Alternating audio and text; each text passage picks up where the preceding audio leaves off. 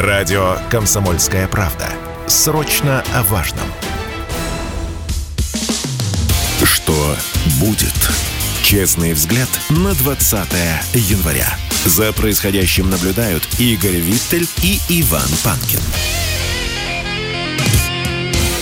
Да, давайте понаблюдаем. Иван Панкин, Игорь Виттель. Здравствуйте, друзья. Здравствуйте, враги. друзья.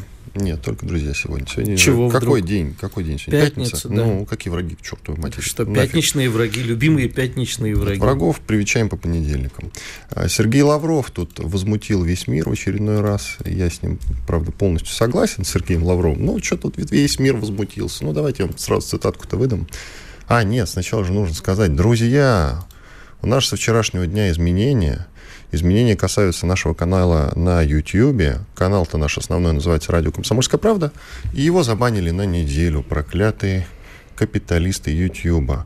Но да ничего, мы с ними еще поквитаемся. А пока мы вещаем на резервном канале. Найти его можно а, через основной, там есть вкладка «Каналы», и там вы найдете гиперссылку. По гиперссылке обнаружите и нашу сегодняшнюю трансляцию. А теперь, а теперь про Гитлера. Итак, открываем полную цитату, которую выдал Сергей Лавров. А, Он сравнил работу США по созданию коалиции для противостояния России с действиями Наполеона и Гитлера. Я с удовольствием его процитирую. Так же, как Наполеон мобилизовал практически всю Европу против Российской империи, как Гитлер мобилизовал и захватил, поставил под ружье большинство европейских стран и бросил их против Советского Союза, сейчас США организовали коалицию из практически всех европейцев, входящих в НАТО, и не только, членов ЕС тоже, и через Украину по доверенности ведут войну против нашей страны с той же задачей окончательного решения русского вопроса. Конец цитаты. И что возмутились-то? А, ну, смотри, тут можно, конечно, в речи Лаврова возмутиться. Во-первых, в Белом доме возмутились. Да, Прям раз- вообще да, на- возмущались. Там, ну, ты знаешь, сколько вони В было? Белом доме пускай возмущаются. Дальше. сколько- Глава евродипломатии возмутился. Барель. Жозеп Боррель, это который сказал, что Да. Европа это сад, а весь мир джунгли? Да. Ну, вопли с обиженки Да. пацанов не волнуют. Причем Теперь сам обижается, потом- пусть сколько хочет. Потом сам извинялся. То есть, и потом еще некоторые у него были заявления странные, я сейчас поищу, за которые тоже Нет, его больше- призывали извиняться. Но он, как, кстати, не торопился. Больше всего э, речью Лаврова возмутился Европейский еврейский конгресс. И особенно в лице главы своего Ариэля Музиканта. А давай, наверное, с исторической части. А про Европейский еврейский конгресс чуть-чуть попозже. А, ну давай, хорошо. Э, Потому Так что, мо- как мне кажется, что все-таки... Тут можно тогда к многому придраться в речи, конечно, Сергея Викторовича, но это не наша Ну, да, задача. нет, давай придеремся. Ну, Почему мы, во-первых, ребят, су- честные. существует закон Годвина, по которому тот, кто первым в споре э, упоминает Гитлера, тот проиграл. Ну, такой старый интернет-закон, понимаешь, потому что... Но мы не в интернете. А это мы не в интернете, но это, в общем-то, абсолютно очевидно, потому что э, посто- постоянные сравнения кого угодно с кем угодно, но это как бы очень такая на- натяжка достаточно. А Во-вторых, конечно же, Гитлер не всю Европу поста- поставил под ружье. Там были страны, которые воевали на стороне Гитлера, были против. а были... Большинство а воевали большинство- на а большинство- Гитлера. А большинство было э, молчаливо, подло, согласно и э, сдавали своих. Ну вот. А вот, И так- в чем тогда неправда? нет, ну как бы все-таки не, всю- не всю Европу друж- Дело не в этом. А в дело чем?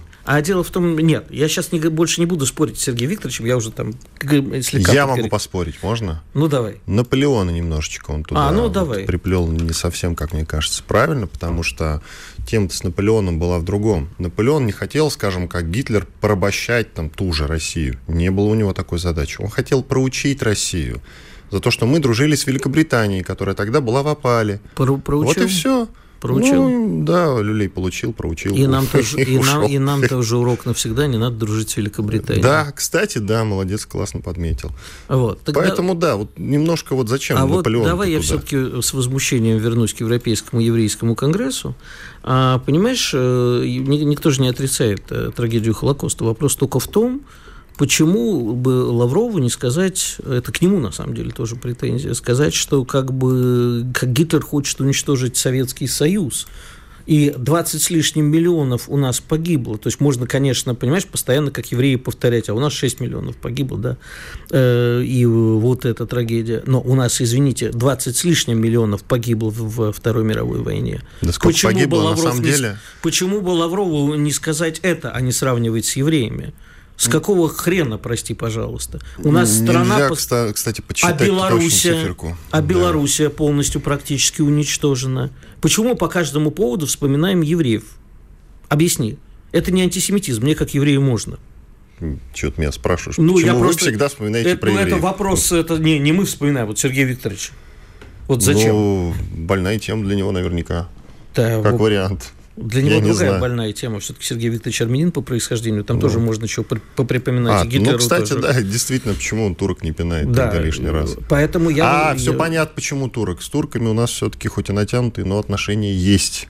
И поэтому он их не трогает лишний раз. Это легко объяснимо. Вот тебе, пожалуйста, ответ. Я просто я хочу сказать, что я, конечно, очень возмущен вот всем этим. И, конечно, э, они сейчас, э, такие сравнения для них не хороши для всех потому что как же так, они же белые и пушистые. А это опять возвращаясь к моей любимой теме, носом надо тыкать.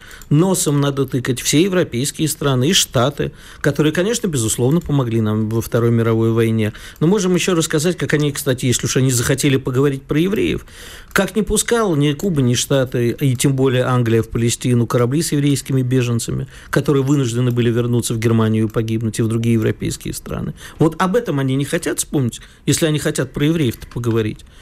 Вы сами открыли этот ящик Пандоры, как говорит Владимир Владимирович. Давайте, ребята, расскажите, как вы беженцев во время Второй мировой войны не принимали.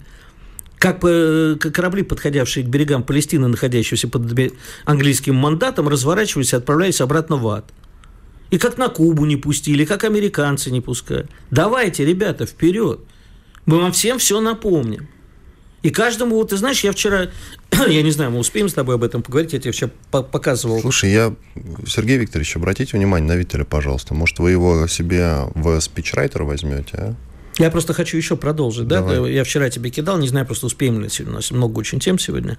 Про литовского депутата Европарламента, который сам, значит, из, из Саудиуса бывший, если ты помнишь такой Саудиус, как он, значит, стал...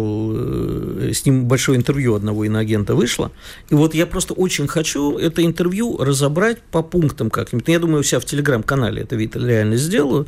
Я просто пойду и разберу, как врут в каждом предложении. И те, кто задает вопросы, и те, кто отвечает вопросы вопросы, как они умалчивают, как они валят все на Советский Союз, как они валят на Россию. Но в конце он там говорит, об этом мы еще, может, тоже поговорим, что Россия, э, демократический ген России все равно не пропить. Вот непонятно, э, похвалил, э, обругал или что вообще хотел сказать? Ну, ну опять про пропить-то, я не пойму. Мы пьем меньше всех в Европе. Прекратите, пожалуйста. А, кстати, да, на, там Литва на одном из первых мест. Ну, инсинуация это все. И еще одна инициатива, которую я лично от себя вношу. Запретите в Литве использовать русский мат. У них вся речь состоит из русского мата. Если вы такие русофобы, изобретите свой. Почему-то матерятся они, как мы вчера с тобой Бродского цитировали, будете вы хрипеть, царапая край матраса. Запретить русский мат в Литве. Пускай придумывают свой. В итоге хрипел, цепляясь за край матраса, Шендерович только. Ну да ладно, не будем об этом. Чего такое? Чё, Нет. Чё? Вспомнил э, эту, как ее звали, Катя... Да шут с ней, Катя. Идем дальше. Хотя не Шутов так там уж... было много. Фиш... Иноагент и Фишман, иноагент Яшин. Кстати, Шендерович иноагент, действительно. Угу. Так вот, мне знаешь, что любопытно-то? Почему вот в Белом доме именно оскорбились этим словам? То есть это, они сказали, что не согласны с этим. Они именно назвали их оскорбительными. Вот такая реакция. Они ведь сами неоднократно и не такое про нас говорили. А теперь в Европу перемещаемся. Мы упомянули уже господина Барреля. А это ни много ни мало целая глава европейской э, дипломатии, то есть евродипломатии. Но как-то он попался и сам на том, что говорил, что Россия это фашистское государство, и мы должны сделать все, чтобы этот фашистский режим победить. Потом, когда поднялся скандал, э, начали перепроверять, что же он там сказал все-таки. И его пресс-секретарь во-первых, эта речь потом загадочно куда-то исчезла, но его пресс-секретарь назвал это ошибкой перевода. Ошибкой перевода. Хорошо, да. знаешь, знаешь, Трудности Ваня, перевода каждый раз, когда я тебе фильм. буду случайно говорить какую-нибудь гадость, я буду говорить, извини, Ваня, это трудная ошибка перевода. Да-да-да, я с еврейского не успел перейти там, да? С иврита, да. С иврита. Ну, Нет да. еврейского языка, есть, есть иврит. Иврит это и есть еврейский угу. язык. Так вот, идем дальше. Э, Ну, в принципе, я думаю, что с этой темой все понятно. А, Европарламент проголосовал за резолюцию, призывающую к созданию специального международного трибунала по расследованию преступлений России против Украины. Они в который раз уже в который раз уже обращаются к этой теме. Первый раз она у них не сработала, они не договорились между собой, а сейчас, наконец-таки, все-таки как-то сладились. Но, надо сказать, резолюция носит рекомендательный характер. В любом случае, как мне сказали умные люди, сейчас она носит рекомендательный характер, но сие можно считать прецедентом, потому что когда-нибудь потом они из этого что-нибудь развернут куда более серьезное. Значит, давай создавать э, свой уголовный суд по расследованию при, преступлений европейских стран во Второй мировой войне. Давай предъявим, есть конкретно, пожалуйста, преступления тех же прибалтов, про которые написано теми же прибалтами книга Рута Вангайта наша, пожалуйста. Отличная книга, все перечислено. Бери и суди. То же самое можно делать с Латвией. Понимаешь, как я в свое время сказал э, в эфире э, телеканала «Россия» одному латвийскому борцу со Сталином, вы сначала Герберта Цукурса признайте э, фашистом и отрекитесь от него публично, не ставьте про него оперу в Риге, как она идет, или мюзикл там идет. Понимаешь? Вот им а нужно... что ты фрагментик ты не подобрал, кстати? Поставили бы музыкальный. Я не знаю, я не хочу к этому даже приближаться, Вань, ты уж прости. Иван Панкин, Игорь Виттель. Через две минуты продолжим. Оставайтесь с нами. Спорткп.ру О спорте, как о жизни. Что будет? Честный взгляд на 20 января. За происходящим наблюдают Игорь Виттель и Иван Панкин. Иван Панкин и Игорь Виттель. Снова здравствуйте, друзья. Мы продолжаем наш эфир. Я только напоминаю в очередной раз, что вещаем мы в YouTube на резервном канале. Он называется РКП, точнее R.КП. Ну, там все с точками. Нет, там все точка. R.К.П. Да, точка. Найти вы можете его через основной канал радио «Комсомольская правда». Там есть вкладочка, которая называется «Каналы». Там есть гиперссылка. И подписывайтесь, скорее всего, пригодится, к сожалению, потому что иногда нас так или иначе руководство YouTube будет отправлять в отпуск. На YouTube я имею в виду отпуск будет отправлять основной канал, чтобы отдохнул. Видимо, мы там неплохо развернулись, да. раз начали отправлять в банта. И, кстати, вот для привлечения внимания, можете посмотреть на Виталя, он сегодня специально так оделся, интересно. Не специально, случайно, знаешь, сонными глазами да? вытащил из э, ящика майку и обнаружил, что она как раз сегодня в тему. Ну, продефилируй, покажи людям. Нет, дефилировать не буду, могу встать, могу ну, встать, показать, на ней вот написано что Крым это на сербском языке, что Крым это Россия, Аляска это Россия, все на свете Россия, кроме Косово. Повернусь спиной, написано Косово – это Сербия. Прекрасно. Так что да, кстати, я, я в свое время напечатал тираж этих маек для своих друзей. Так что я тебе подарю, кстати. Подари, пожалуйста. Да. Да. Ты, знаешь, какой, ты знаешь, какой у меня размер-то? Я думаю, что 58-й. 2XL, да, спасибо. Да, я угадал 58-й, видишь. Ну, я и сказал, да. Размер Панкина значения не имеет, запомните, уважаемые телезрители. Итак, в Пентагоне. Теперь серьезная тема. Во-первых, э, наш сегодняшний эфир называется «Сходка на Рамштайне». Надо подписывать себе смертный приговор. Рамштайн – это авиабаза известная, для нас одиозная даже. И там происходит сходка неудачников из НАТО. Там их будет дофига. Все они будут говорить, как же, вот столько, представьте, придурков соберется для того, чтобы подумать, как победить одну Россию. Ну, Только представьте себе. Ну, на самом деле, они собираются не, не совсем вот прямо так, как победить Россию. Это Рамштайн-8. Они вы... даже на Давосе об этом, весь Давос а посвятили этому. А это экономический форум. А о чем им еще было разговаривать, ну, понимаешь? Они Зна... А, а тут на авиабазе Рамштайна не будут встречать для чего? Для того, чтобы обсудить, как же будут знаешь, думать, как я, я? Что же делать-то надо? Есть такой анекдот, когда три бабушки во дворе спорят, у кого дети лучше. Один рассказывает, вот мой меня к лучшим врачам возит, вторая говорит, а мой меня каждое лето вывозят в Крым, и живем там в какой-нибудь Марии в роскошном отеле. Третья говорит, а меня моя дочка так любит, что каждые выходные, каждый день платит таксисту бешеные деньги, едет в центр, чтобы только поговорить обо мной со своим психотерапевтом за деньги. Вот они как к психотерапевту ездят просто поговорить о России.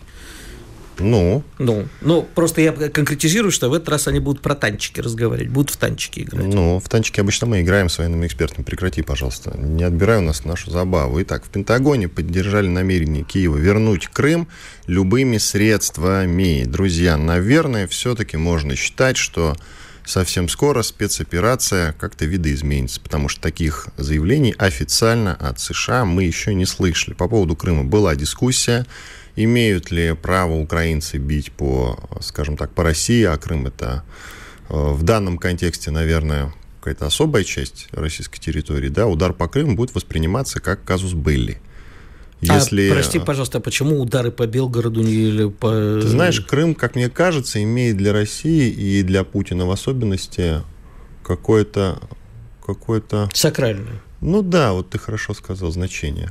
Вот мне так кажется. И если будет какой-то именно удар, не просто теракт, да, не просто там беспилотнички долетели, там что-то сделали, а именно удар из какого-нибудь Хаймерса или Патриота, Дорогой мой, а то а... мне кажется, что мы пойдем в какое-то масштабное резкое а удары наступление. Из, удары из Хаймерса по Донецку, который тоже Россия. Это что? Тоже Россия, да. Но Крым Россия дольше. Ну, слушай, ну если уж так, а Белгород Россия дольше. Послушай, а безусловно, э, я с тобой согласен в одном. Это будет некая новая стадия, потому что э, так открыто еще не подзуживали. И, безусловно... Нет, американцы вообще, до этого шла дискуссия, они говорили, что мы не одобряем ну, прямо так и говорили. Мы не одобряем, мы не будем отсылать им вооружение, которое позволит наносить удары по России. Мы только накануне с тобой, с военным экспертом Ануфриенко говорили о том, что есть у них, у украинцев, такое разрешение. Как вы считаете? Вань, ну Он вот нам что сказал? Что не нуждаются ни в каких они разрешениях. Им Значит... американцы дали добро давно на все.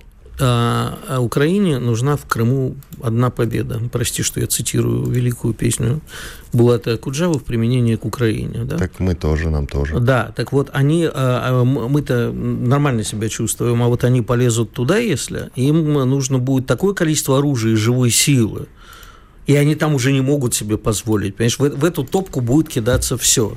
Я не знаю, будут ли американцы и прочие натовцы э, вылезать в это живой силой своей, но объясни мне, Украина, которая сейчас не может держать практически уже оборону там, где она ее держит, как она полезет а, в Крым.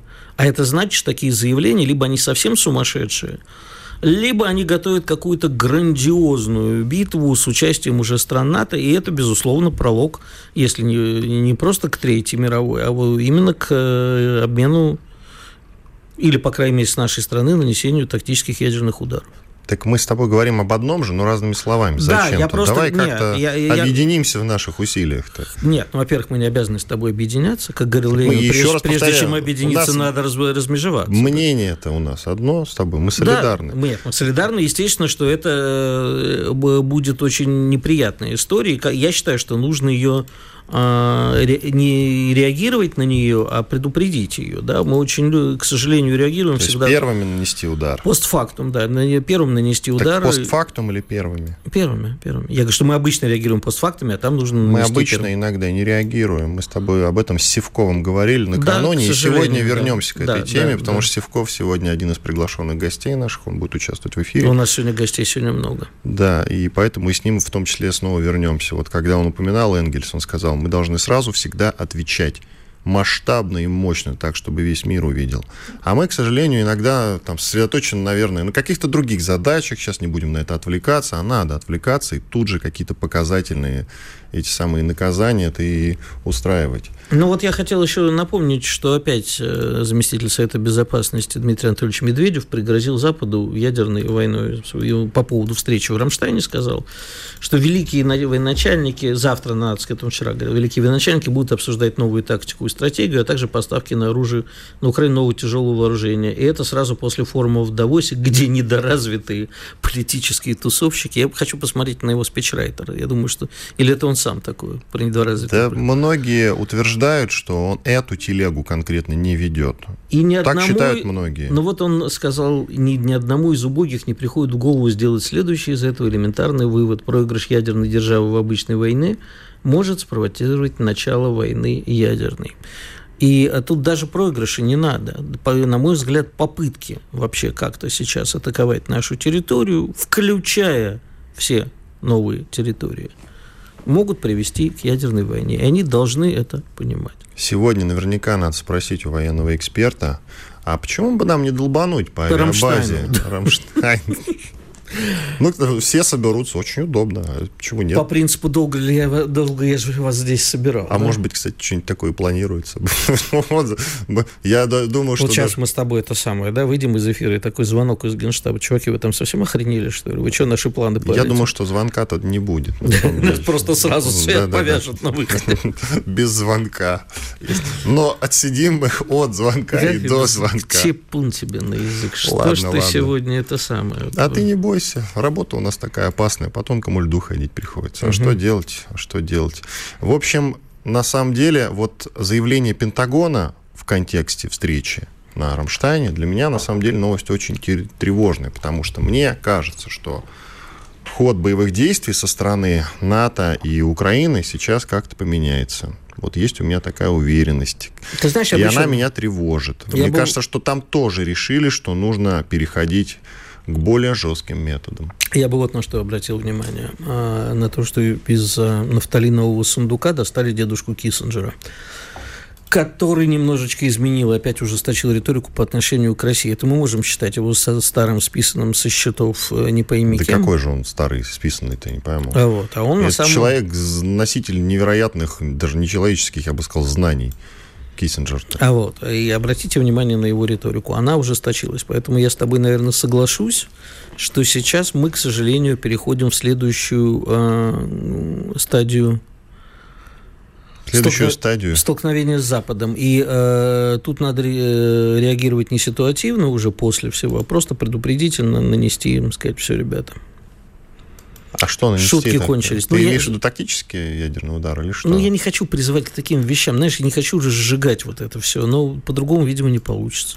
Чего Давай попрогнозируем. Будет вот войск НАТО на территории России или нет?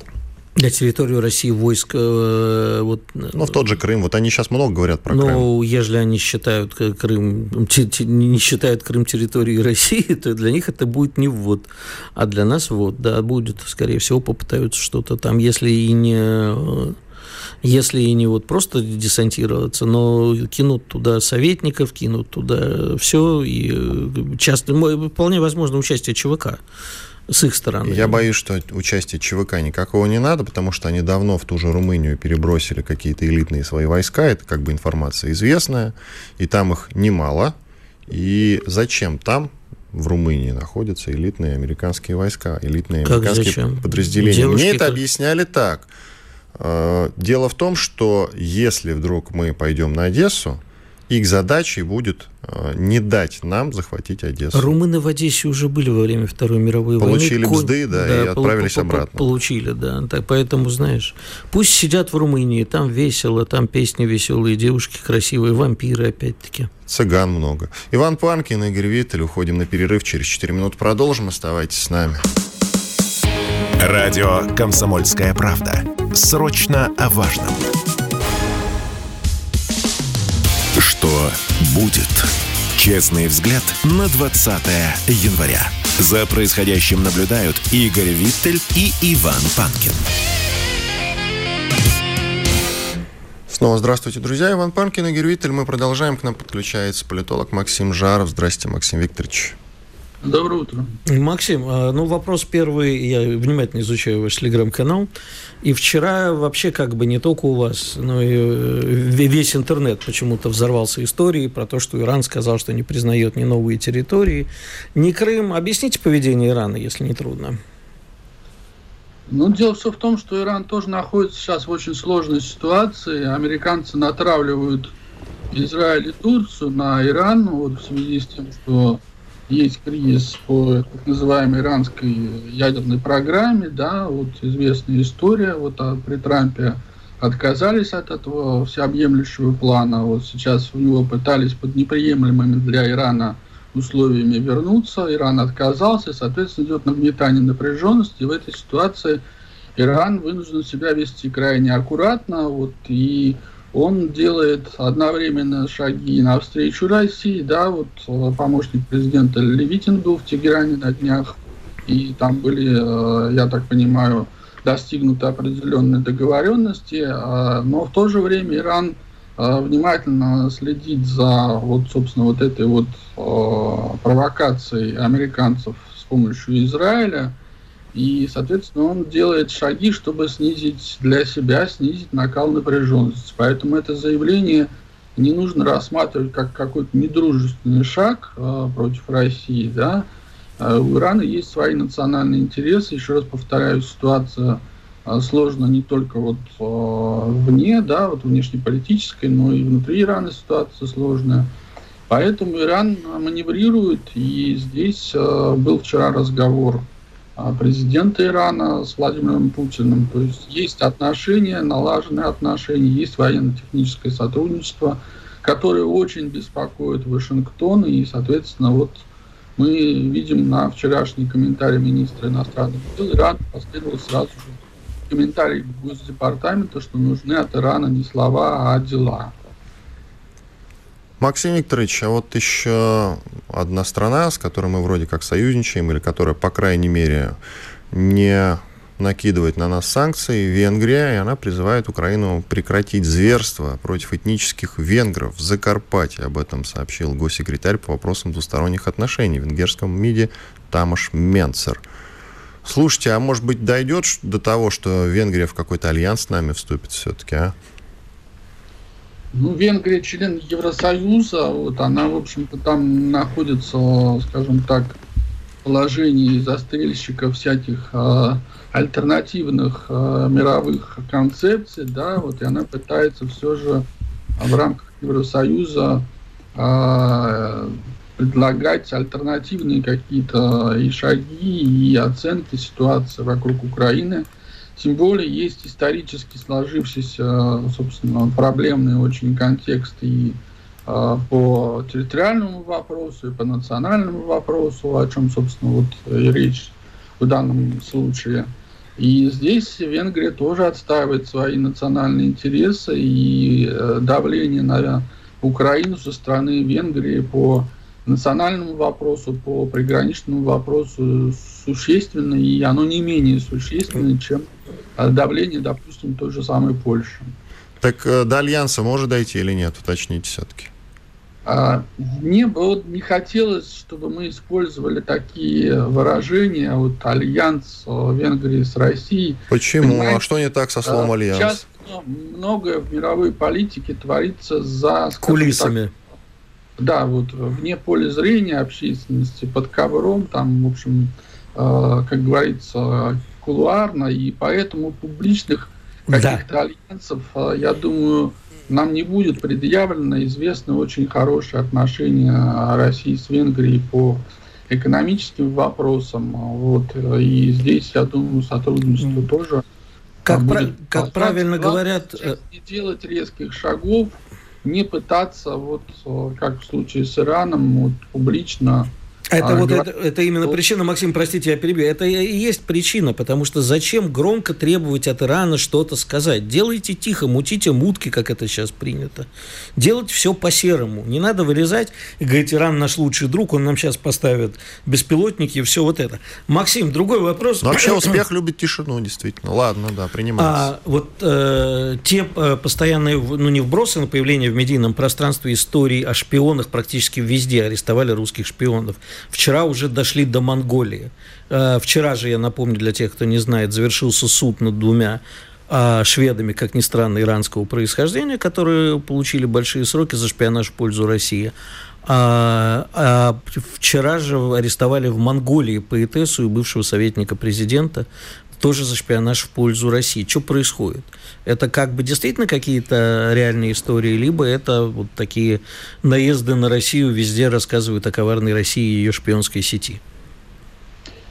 Ну, шпиономания – это элемент э, русофобской истерии, русофобской кампании. В общем-то, э, этот э, сюжет, эта шпиономания, она очень помогает американцам и англичанам создавать общественное мнение в странах Европы соответствующее. Вот если вы обратили внимание, что э, подготовку информационного э, политическую проводят в мировой прессе американцы, да, сейчас перед встречей в Рамштайне, а, собственно, всем, э, скажем так, активом, да, вот странами Балтии, Польши, Чехии, Словакии заправляют англичане – Вот, для того, чтобы спровоцировать э, прибалтийские страны и страны Скандинавии на усиление военной помощи Украине, нужна подготовка общественного мнения, то есть нужна российская угроза, нужна шпиономания та же самая.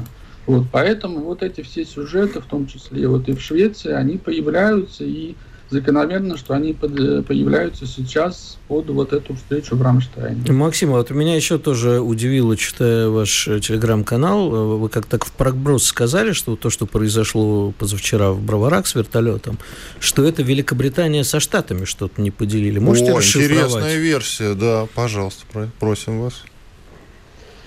Ну, дело все в том, что есть э, конфликт, э, скажем так, спецслужб, да, вот внутри Украины есть э, служба безопасности Украины, есть военная разведка, э, и, соответственно, английские спецслужбы, которые там присутствуют, они занимают куда более радикальные позиции по отношению там, к тому, что надо, собственно, вот Украине делать, и вот эта вот вся дискуссия а, по поводу того, должна Украина, а, собственно, напасть на Крым или не должна, и как она должна это сделать, она как раз является отражением а, борьбы между США и Великобританией за вот наиболее радикальный сценарий дальнейшей эскалации в прокси-войне с Россией. То есть англи- англичанка хочет очередной Крымской войны?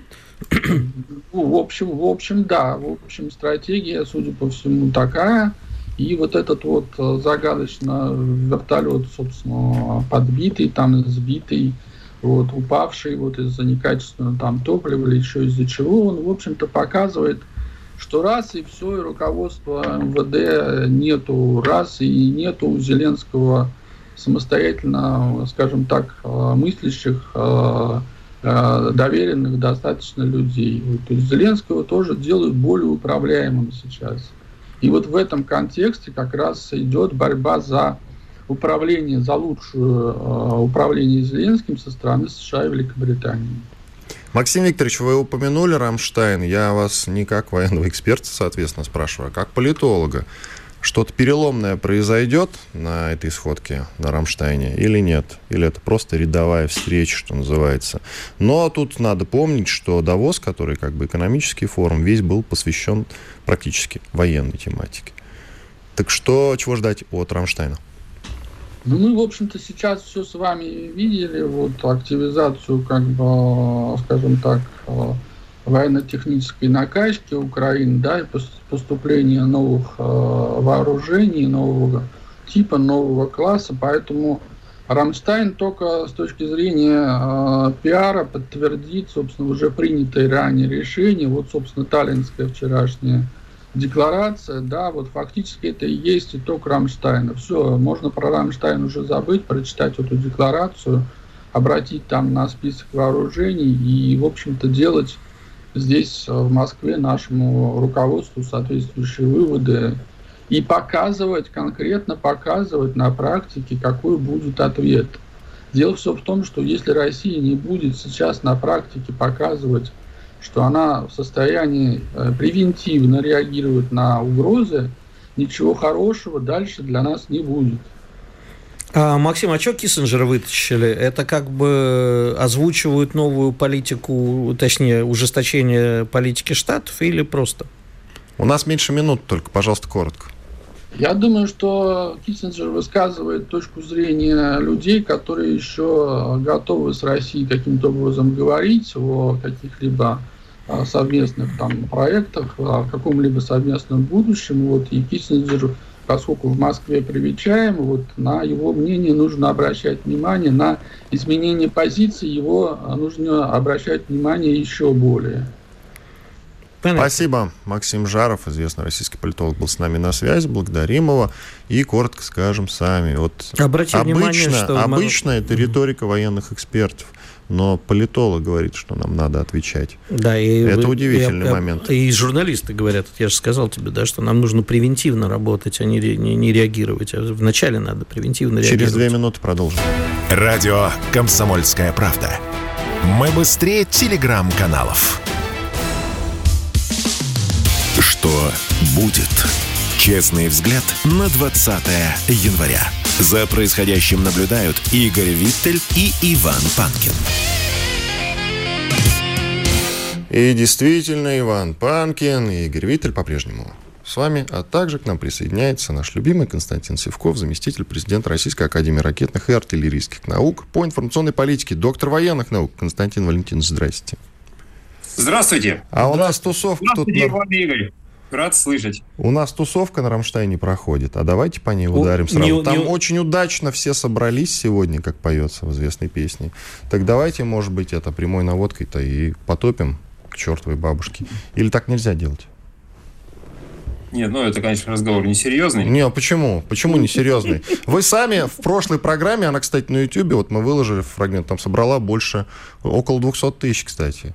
И вы там в том числе рассуждали про ядерный удар. В том числе вы говорили о том, что нам надо сразу жестко отвечать. Нет, ну вы, так сказать, не надо передергивать. Я не говорю про ядерный удар по... Нет, мы рассуждали, я сказал, про ядерный удар в том числе. Мы Нет, про говорили об этом. удар, в каких условиях это может быть? Понимаете, никаких условий для ядерного удара сейчас нету. Тузовка на Рамштайне, да бог с ней, пусть они там собираются. Вы что думаете, что э, вот эти персонали, которые там собираются, они все решают? Нет. Они лишь, э, так сказать, куклы, которые выполняют волю определенных э, кукловодов, которые там находятся. Это представители элит, которые проводят вполне конкретную политику. Эти элиты завязаны на глобальные транснациональные структуры. Речь идет не о э, тех, которые там политики пляшут на экране, а речь идет о хозяев транснациональных корпораций в первую очередь. Речь идет о банкирах глобальных финансовых систем, э, Ротшильдах, Рокфеллерах. Вот кто кукловоды-то. Если убирать, то убирать их надо. Жалко, они нигде Поэтому- не собираются вот так вот вместе, или, по крайней мере, об этом не сообщается. Они собираются. Они еще собираются. И потом у них там целые семьи, они распределены по территории э, мира. Вот надо что, по всем по ним бить? Нет. Это все не так. Это не наши методы. Ты, ты знаешь, в Подожди, интернете... когда мы, подожди, когда мы говорим про Рамштайн, тут важно посмотреть, чё- что они хотят, и на что они планируют, что они планируют. Вот. Ситуация у них действительно, действительно интересная. Вот, если вот так говорить. То есть ситуация какая? Э, я не буду сейчас уже вдаваться в первопричины и всего остального, но так или иначе состоялась вооруженная, так сказать, специальная военная операция затянута, и уже есть конкретный результат. То есть вот когда мне говорят о том, что затянуто из-за того, что армия слабая, это полная чушь. Чушь полная, полная собачья чушь. Вот. А она затянута сугубо и исключительно политикой.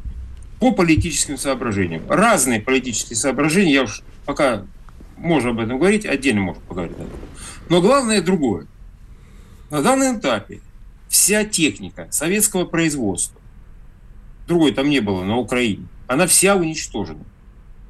Вся техника советского производства, которая была в странах Европы, она вся уничтожена. Вся техника советского производства, которую они могли выкупить где-то в других третьих странах, также уже уничтожена. И поэтому Запад вынужден поставлять уже свою технику, что им крайне нежелательно. Но они уже вынуждены на это идти. Но И там- сейчас Рамштайн вопросы, сколько этой техники они могут поставлять. А ножницы очень простые. С одной стороны, хочется создать условия для того, чтобы решительно попытаться нанести поражение российским войскам на Украине, но для этого нужно поставить 500-600 танков. Для этого нужно поставить до тысячи боевых бронированных машин. Гаубицы опять-таки. Ну, гаубиц, само собой. Это вот по, по, по минимуму. Константин. Да. Ору- Я закончу. Да. Я закончу. Вот это все. Но! Я говорю про ножницы. Давайте вот дослушайте вот эти ножницы. С одной стороны, надо это... Но с другой стороны, понимаю, что вся вот эта техника, если она окажется на поле боя, вот, и не будет прикрыта авиацией, не будет прикрыта средствами противовоздушной обороны, не будет у них надлежащее количество артиллерии, которые будут обеспечивать э, движение этой техники, они будут просто уничтожены. Уничтожены легко и быстро. Причем так же точно, как она была уничтожена при вот так называемом контрнаступлении ВСУ, когда фактически у них реальное контрнаступление было одно, по сухими ставками, когда там три бригады оказались в огневом мешке, и все были уничтожены. Под Харьковом там явно просматриваются признаки политического решения, и под Херсоном там еще более ярко видны принципы, э, признаки политического решения. Не более того, такое же политическое решение, как жест доброй воли в свое время по отводу войск. Все.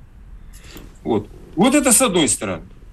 А с другой стороны понимают, вот этот момент, что как им вот в этих условиях быть. Те та технику, которую они сейчас поставляют туда, это, ну, простите меня, это уровень, уровень, вот если все вместе сложить, это уровень полка, типа Страйкер, американского полка Страйкер, вот, который э, себя показал плохо даже в противодействии с э, талибами в Афганистане. Поэтому потому что там противопульное бронирование, которое никак не скажется на устойчивости этих боевых машин. Я имею в виду Брэдли, Мардер и все остальное. Константин Ильич, много вопросов скопилось. Первый вопрос. А, и вы, и многие наши эксперты неоднократно говорили о том, что у Украины не хватает живой силы. Вы тут говорите, что без авиации, без прочей артиллерии и всего э, не сработает. А живую силу-то им где брать? У них есть запасы? Значит, ну, исходим из того, что вот имеется у них там 20 миллионов людей, там 25 миллионов человек сейчас осталось на Украине, то за эти 20 миллионов человек, ну, в общей сложности можно до 2 миллионов по нормативам, то 10% населения, мобилизовать. Учитывая тот факт, что у них, э, значит, э, военной промышленности особо-то нету, поэтому там некого особо оставлять, э, так сказать, для работы на оборонных предприятиях. Поэтому они могут мобилизовать. То есть пока там у них еще живая сила есть. Но вопрос упирается в то, что эта живая сила качественно много ниже. Необученная вот. живая сила. Не только необученная, и физически не очень такая годная. Понятно. И воевать не особо желающая. А. И воевать не особо желающая. Поэтому э, с этой точки зрения у них... Нет, с этой точки зрения все в порядке. Вопрос в технике.